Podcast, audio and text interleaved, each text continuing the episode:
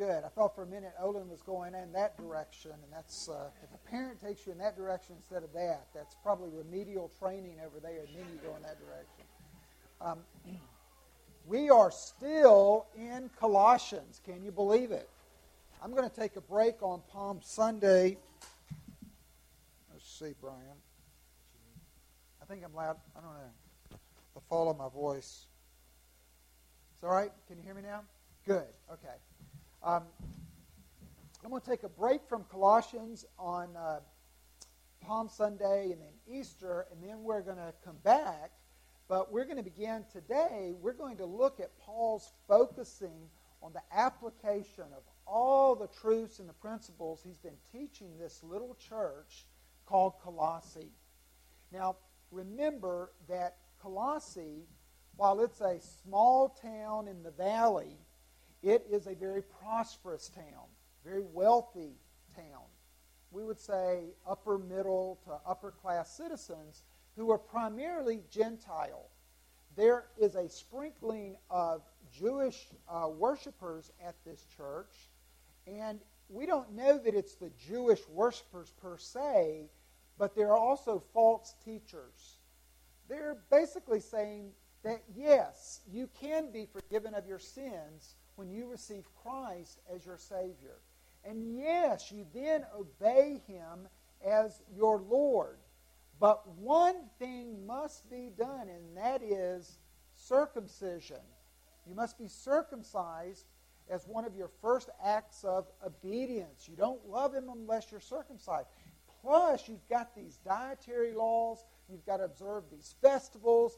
This is the day that we choose for the Sabbath worship. This is, you know, this is all things that the church must do. Now, whenever you hear must, then we must recognize again that those of faith in Jesus Christ only have one must, and that is we must turn to Christ as the sole object of our deliverance and then our heart's trust. There are no musts after that. All after that are we may, but not must. It's not required. The bottom line requirements were met by the thief on the cross. He looked to Christ. He saw his death on his behalf. He said, I would have you to be my Savior, my forgiver. He couldn't come down from the cross and even be baptized. He couldn't come down from the cross and be circumcised. He couldn't come down from the cross and worship. If he could, he might have done those things, and he may do those things with a free heart in response to what was done for him, but not must. Now, the reason I say that is because as we look at the scripture this week, and then there are two other messages on this, as we look at husbands and wives and children and slaves, this is where Paul is saying, now, following your response to, to God by placing your faith in Christ, this is what the Christian household should look like. As grace and faith works itself out in the marriage and in child rearing and in relations of children to their, their parents, and then in relation of slaves to their masters. And that we're going to touch on that. Does the Bible not only accommodate, but encourage slavery. Paul doesn't rule it out here, but that's in a couple of weeks. First, hear God's word this morning, beginning with verse 18 out of Colossians 3, as it's printed in your program or in your Bible. Wives, submit to your husbands as is fitting in the Lord. Husbands, love your wives and do not be harsh with them. Children, Obey your parents in everything, for this pleases the Lord. Fathers, do not provoke your children, lest they become discouraged. Slaves, obey in everything those who are your earthly masters, and not by way of eye service, as people pleasers, but with sincerity of heart, fearing the Lord.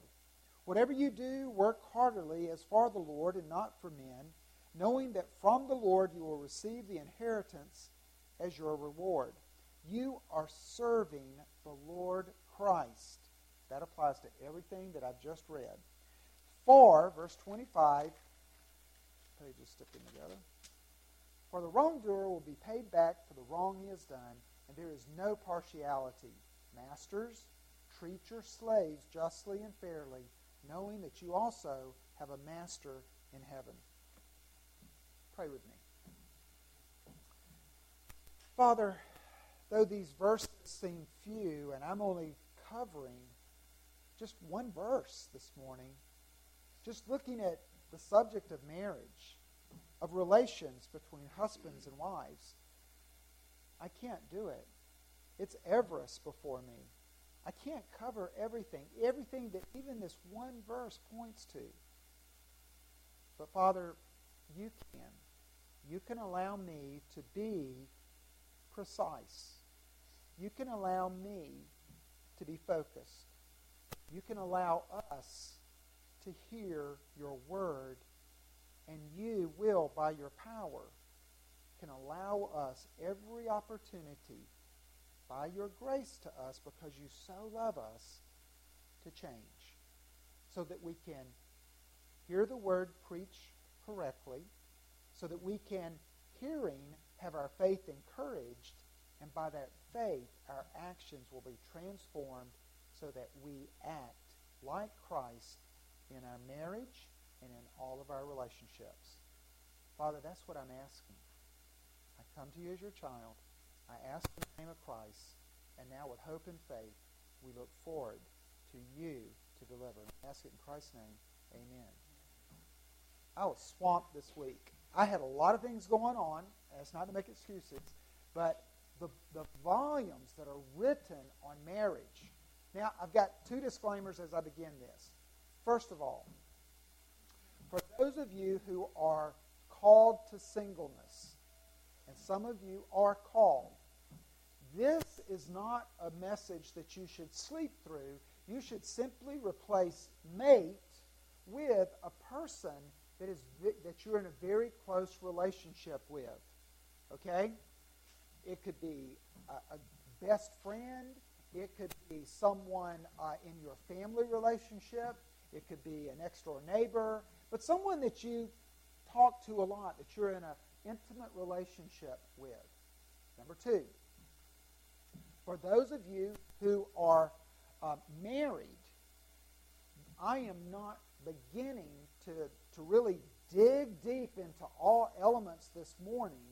You need to do additional work and research and, and read the, the, the exposition as it was. I'm putting forward this morning a lot of truths, but I'm not going to be doing all of the background like an archaeologist showing you the foundation and showing you all of the evidence in support of these things, okay?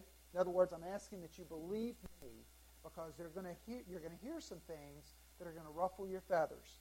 And you're going to blow it off by saying, I don't agree with that. That's just a statistic. That's not me. And you're going to blow it off, or he doesn't know what he's talking about. Read further. Explore further. Particularly those points that are a little ticklish for you. Why does it bother you so? Ask yourself that. Okay? And then I might say, for those of you that are single, but you, you say, I don't feel like I'm called to singleness, I'm just not in a relationship yet, then you might hear some things this morning, I hope you do, that will help you. Help you learn both about yourself in a relationship called marriage, and then also something that you should look for, perhaps, in one that would be your chosen mate for life.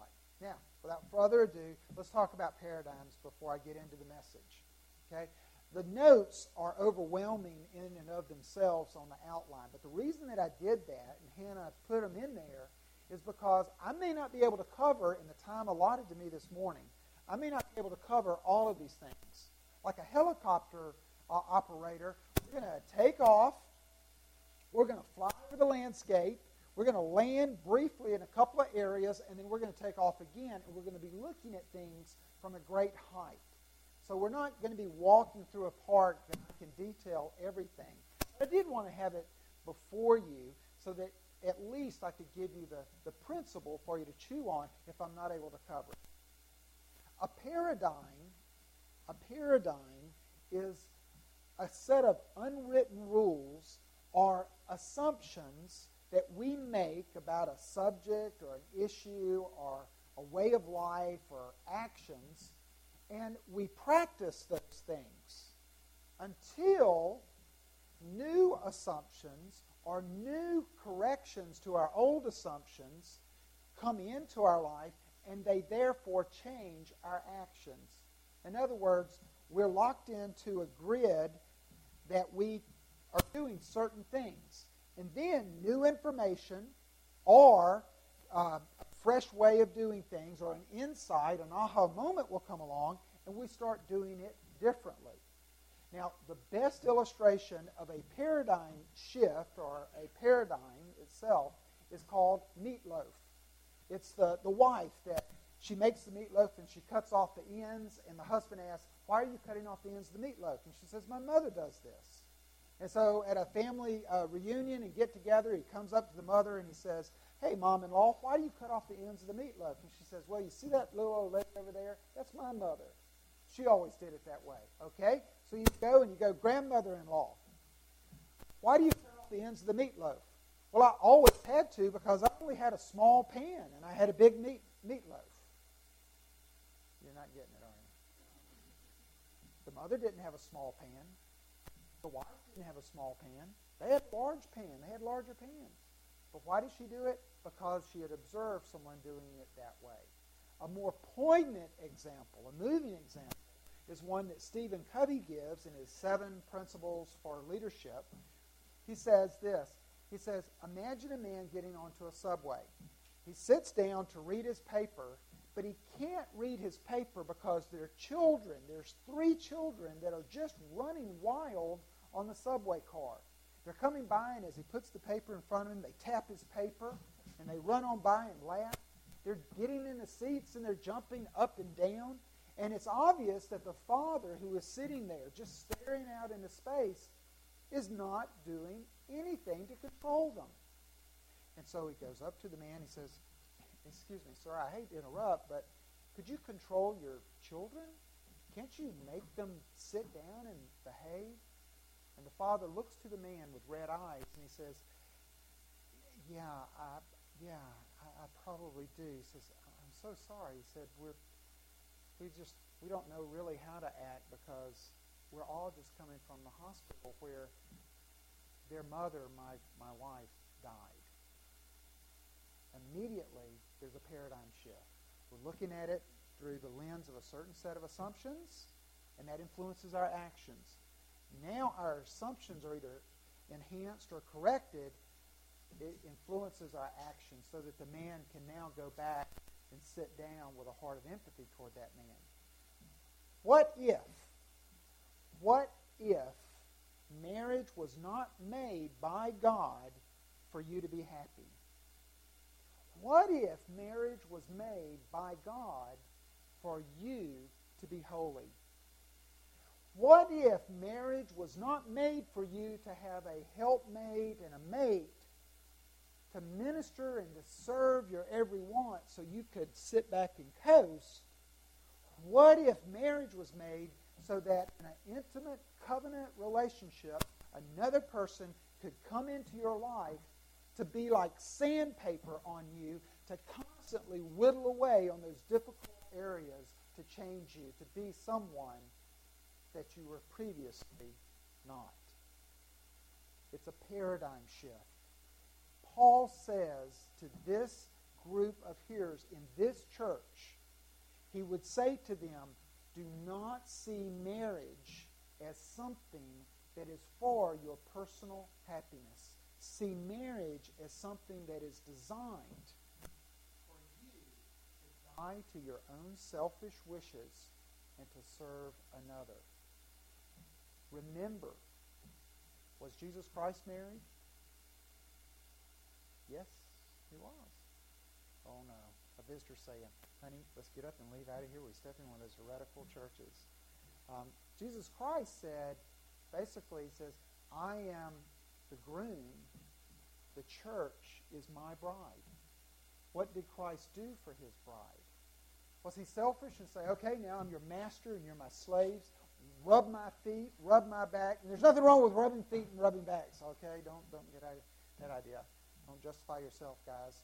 Uh, but Christ came and he said, I will serve you, I will serve you even to the point of death for my church, for my bride. And so, husbands, Christ is our example. Wives, you know, dying to self and serving our, our mate. Look at these three uh, points. First of all, let me tell you about Jack and Jill, because they're going to be our little case study this morning. Yeah, of course, you know, Jack and Jill uh, went up the hill to fetch a pail of water, and Jack fell down. and broke his crown. What happened to Jill? Stood up there and looked at Jack and said, You dummy, you can't even get a bucket of water. You know, you can't even stand on a hill with a bucket of water. No, she came tumbling down after. Jill, when she got married, she thought that she would have a perfect marriage, even though it got off to a little bit of a rocky start. Jill, for, from the time she was 12 years old, had looked at the magazines as far as what a perfect house for them to live in whenever she met the man of her dreams would look like. She looked at the dining room table set and she said, That's what it will look like in our home. Then she began, as she got older, to look at wedding books, and she said, That's the dress that I will wear, and, and that's, the, that's the type of, of, of, of accoutrements that we'll have at our reception, and, and we'll be so happy. And he will work, and he will provide for the home, and I will keep the home always ready to entertain. And then she met Jack. And Jack was a very nice guy. He had a promising major in college. He was, a, he was going to be a chemical engineer, and he would be making a fair amount of money. And the more she learned about him, and the more she learned about those that went into the vocation of chemical engineer, she recognized that Jack had a very promising future. Now, she would not say that she married him for his money, but he did seem to fit those cutouts as being someone who could work and she wouldn't have to be employed and she could keep house and they began to date and they were mutually attracted to one another. Now, Jack was a workaholic. And they got married while they were still in college, and the next thing you know, Jill finds out she's pregnant. Not only pregnant, but she's carrying twins. She has to drop out of college and not continue. Jack and she experience a couple of years where they begin to get separated because they're in a too small apartment that is filled with baby clutter and baby things. And he is working now an internship, all hours on. And when he comes home, what he himself desires is a very clean environment and supper ready for him. But what happens is, is Jill has to greet him out of her growing depression and fatigue having not had a shower, never really even getting out of the bathroom, not by choice, but by these two twins running crazy in this too small apartment, having mothered all day, looking for some relief from Jack. Jack slowly, slowly, slowly begins to question why did we get married? Now, he would never leave because, see, Jack is a Christian. But he says, I will just endure it but the glow had gone off of the marriage. And he began to communicate in not so subtle ways, but just by the repeated, repeated pattern of arguments that they began to have, that he felt trapped. He felt like the home was not a place of rest or a sanctuary for him. She was no longer the, the, the bouncing, beautiful bride that she was.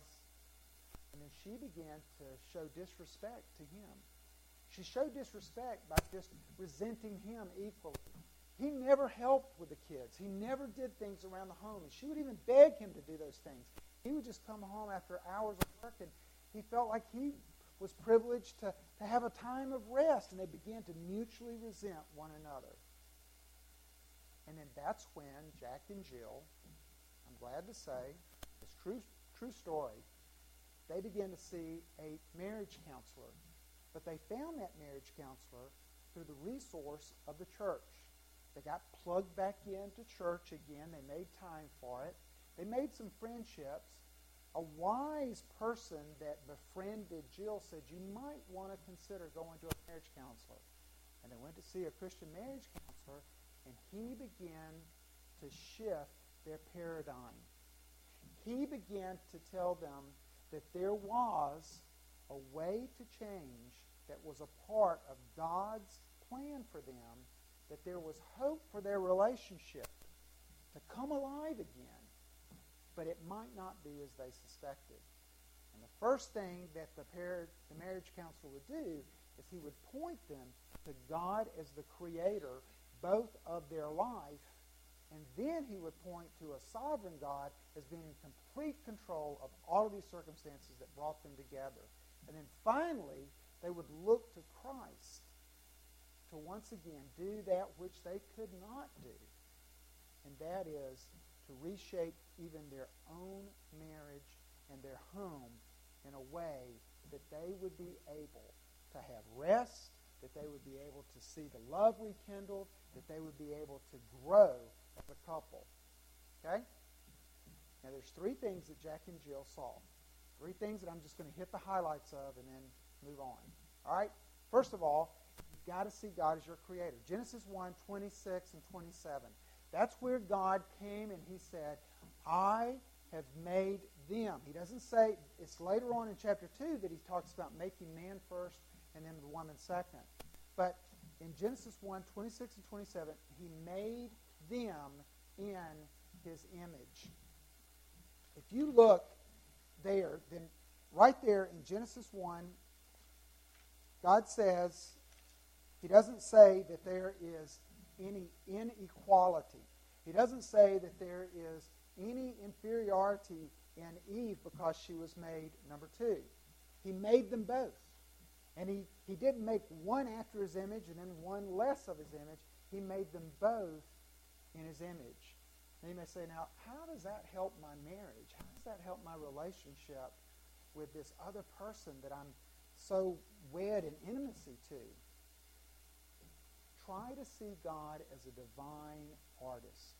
When a new baby is born, we see the, the tiny hands and the tiny feet and and, and we look at the baby and we thank God for designing those tiny hands and those, those tiny feet and bringing this, this life to birth and, and into our, our family. We celebrate God as a creator then. But we need to begin to look at our mate across from the table at us and say, you know, I would be doing a disservice even to God if I began to resent this creation of God. If I begin to judge him or her, then I'm actually standing in a position to judge what God has made. It's um, there is a. Um, I, I want you to recite this aloud. I am not the creator. I am not the creator. Now, stop trying to recreate your mate. Do you understand that we, we have this thing in us that says, you know, I, I want to climb up to the throne and I want to say, excuse me, God, sit here. You don't have to go anywhere, but just, I want to sit on the throne with you a little bit. Okay, I now want to recreate in my image. I want them to be more like me.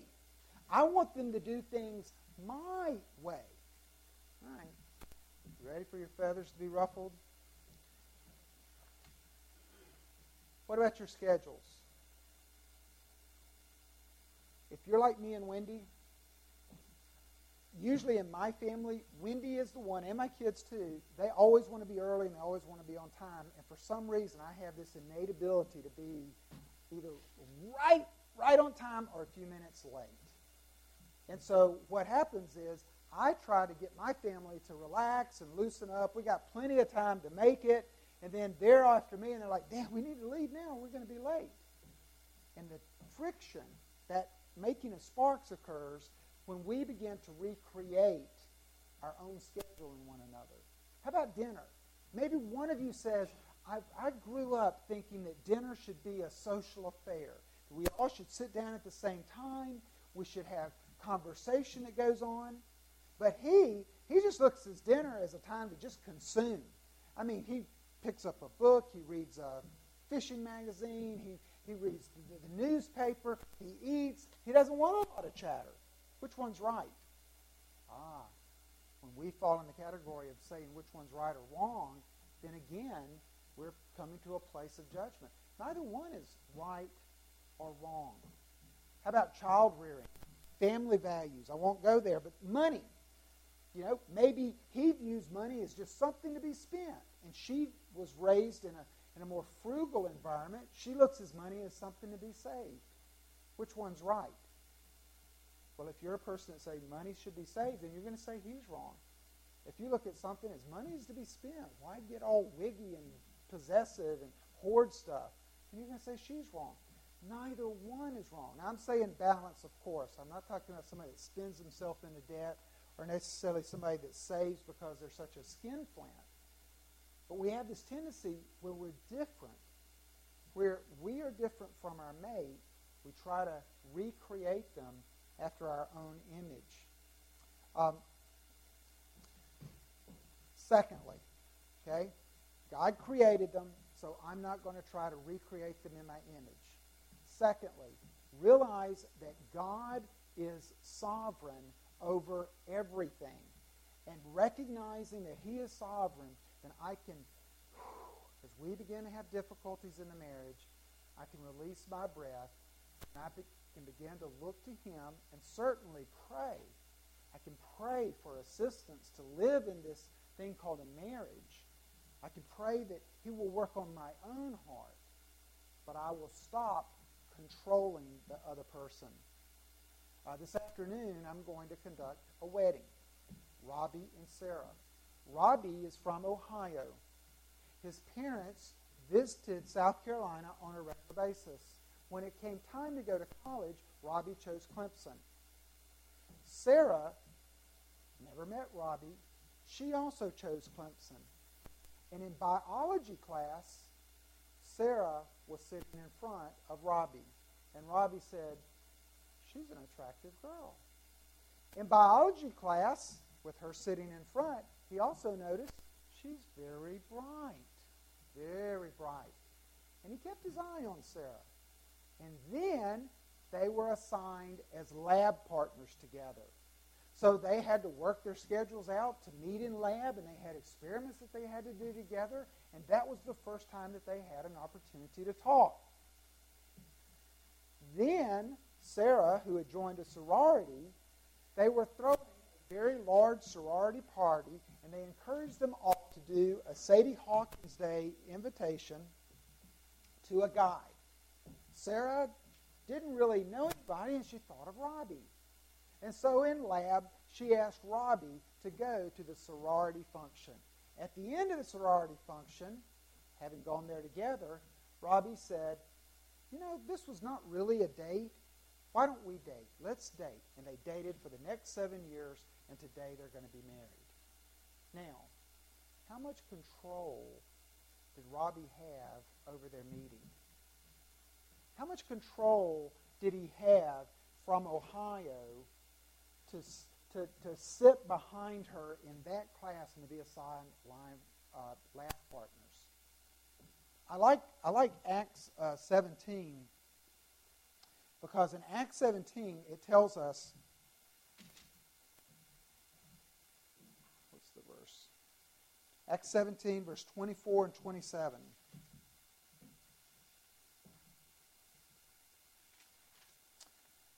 The God who made the world and everything in it, being Lord of heaven and earth, does not live in temples made by man nor is he served by human hands as though he needed anything, since he himself gives to all mankind life and breath and everything. And he made from one man every nation of mankind, listen, to live on all the face of the earth, having determined allotted periods and the boundaries of their dwelling place, that they should seek God in the hope that they might feel their way toward him and find him. Yet he is actually not far from each one of us. What is the point of all that? Before I will conduct a wedding, I always do a bit of premarital counseling. And the very first session, the very first time we get together, I ask each one of them to recite, recite to me how you guys met. And then at the end of our time together, I encourage them to remember that and never forget. Because they always, as they recite the story, they begin to see that it was God that brought them together. That God, through those circumstances, it wasn't just coincidences. It wasn't just fate, uh, an impersonal fate or destiny, as it were. But if you believe Christian in God, then we recognize that He was orchestrating things in your marriage. He was orchestrating things because He had a plan. Yes, you are different from one another. But God has so orchestrated things by His sovereign design that He knows what your cultural background is, and yet He puts you in this marriage where you're married to someone who has a different cultural background. He knows where He, he has allotted where He knows what street you're going to live on. He knows what house color you're going to have. He knows all of those things. Now, I don't have time to go uh, deep, and I know this is a very cosmic thought that I'm giving to you right now. But please, let me leave you with this as I leave this point. It is no accident. I know you've thought it.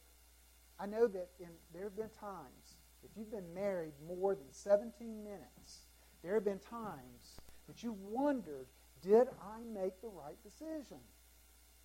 What if I had not been there? If I had just waited, then that other guy would have shown up. Or if I had just waited, then I would have seen that that gal would have broke up with that jerk and would have seen that I'm the guy that she should have married, but I kind of settled for second best. Have done with that nonsense. You are not sovereign. And because you're not sovereign, quit trying, quit trying to shape your future even as you would shape it. But say, God, you didn't make a mistake. You brought us together. And God, you're not mean toward us, and you're not harsh. You are loving. And you love me so much that you picked this person out of the whole universe for me. Help me to stop resenting. Help me to stop questioning your choice and begin to love this person because of your choice. Will you do that? That's a prayer. Because we're wrong if our heart has come far from that person, particularly because we, we think that we've made a mistake. You see, the horizontal relationships that you and I have with one another, they're shaped by the vertical relationship that we have for God. And if I love God and I know that He loves me, then that's going to shape the way that I see this other person. And I recognize now that God loves me so much that He didn't make a mistake he, in fact, loves me so much that he picked out the perfect person. And if you don't see them as a perfect person, the problem is not with them. It's not with God. It's you. It's you. All right. Thirdly, and then lastly, understand that God has not only created this person that we're married to, and orchestrated like a wonderful conductor, brought them through a series of events into our life because he loves us. But he also would have us to recognize that Jesus Christ is in the home, and that is to give us hope. Um, this morning, as we come to this table, I want you to think about the person that you sat across from in your own home. How do you see them? do you look across the table? Let's say it's the family table where you have a meal every day. Do you look across the table and you say, it is so hard to love them because their sin is so great? They're so annoying. They're so difficult to live with. Or do you look across the table and say, I see a sinner, but I'm a sinner too? I see a sinner, but I know I've got my stuff too. Or do you look across the table and say, I see a sinner, but I'm a worse sinner. I'm a worse sinner. And by the grace that God has shown me, by remembering once again his pardon and his forgiveness, I can forgive them of their little sins. And then at that moment, at that moment, it is grace when you say, You're a sinner, I'm a sinner, we're two sinners. We live at a home that has as its address fallen world. And because of the sin in me, I'm impacting this marriage. But God is working on that sin in me, and He's actually using this mate across the table in partnership with Him to work on my sin. So it's grace that says we're two sinners. But it's transforming grace when we say, I see a sinner, but I see my sin too, and it's great. And by God's forgiveness of me, I'm able to forgive, I'm able to serve, I'm able to, to love again that person. This morning, we have a table, not just any table. We have a table that we're taught by the Scripture Christ sat at. In fact, it's called his table. And I want you to imagine this. As you make your approach to this table, I want you to imagine Christ across from you. And as you look, you're looking as a sinner to one who's taken all of your sin. And now he speaks words to you not words of judgment, but he reminds you, as he speaks through the elements on this table, of your forgiveness. He reminds you of your union with him. That he is a groom who looks to you and he says, You're just as beautiful now as the day we first met.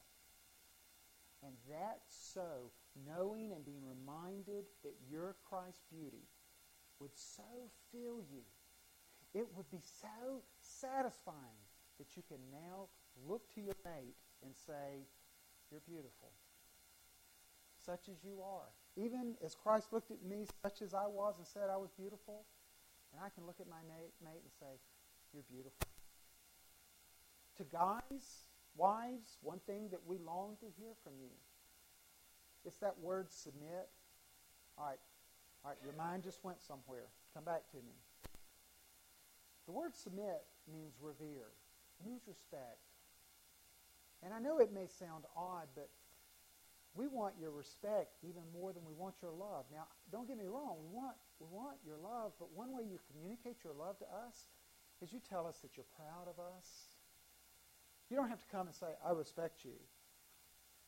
Just, just remind us that you're proud of us and that we're successful in your eyes, that, you're, that we're men, and that you, you're glad that we're your husband. Husbands, your wives need to hear, not simply on the day that you marry them that you love them, but repeatedly, repeatedly, day by day by day, that you love them. That you love them. That you love them. Because many wives struggle with that assurance. And don't make it just words. Hear Christ say to you, I love you. We're hungry, and he speaks from this table to us. We're hungry to hear from God again through Christ that even in our screw ups and our failures to walk like we ought to walk, and our offensive ways and our sin, and he comes to us again and says, I still love you. Still love you. I love you, love you, love you. You're mine. And then, as we are fed from this table, we're able now, from this table and from his love, from his respect to us, we're able to give it and feed the hunger of our mate. Let's pray. Father, Father, I feel like um, there's a lot that's been left unsaid, but you know what we need to hear, and you know how many times we feel so powerless. Take this bread and this cup and use it in such a way that as you feed us, Christ, from this table, we will be made strong in our love.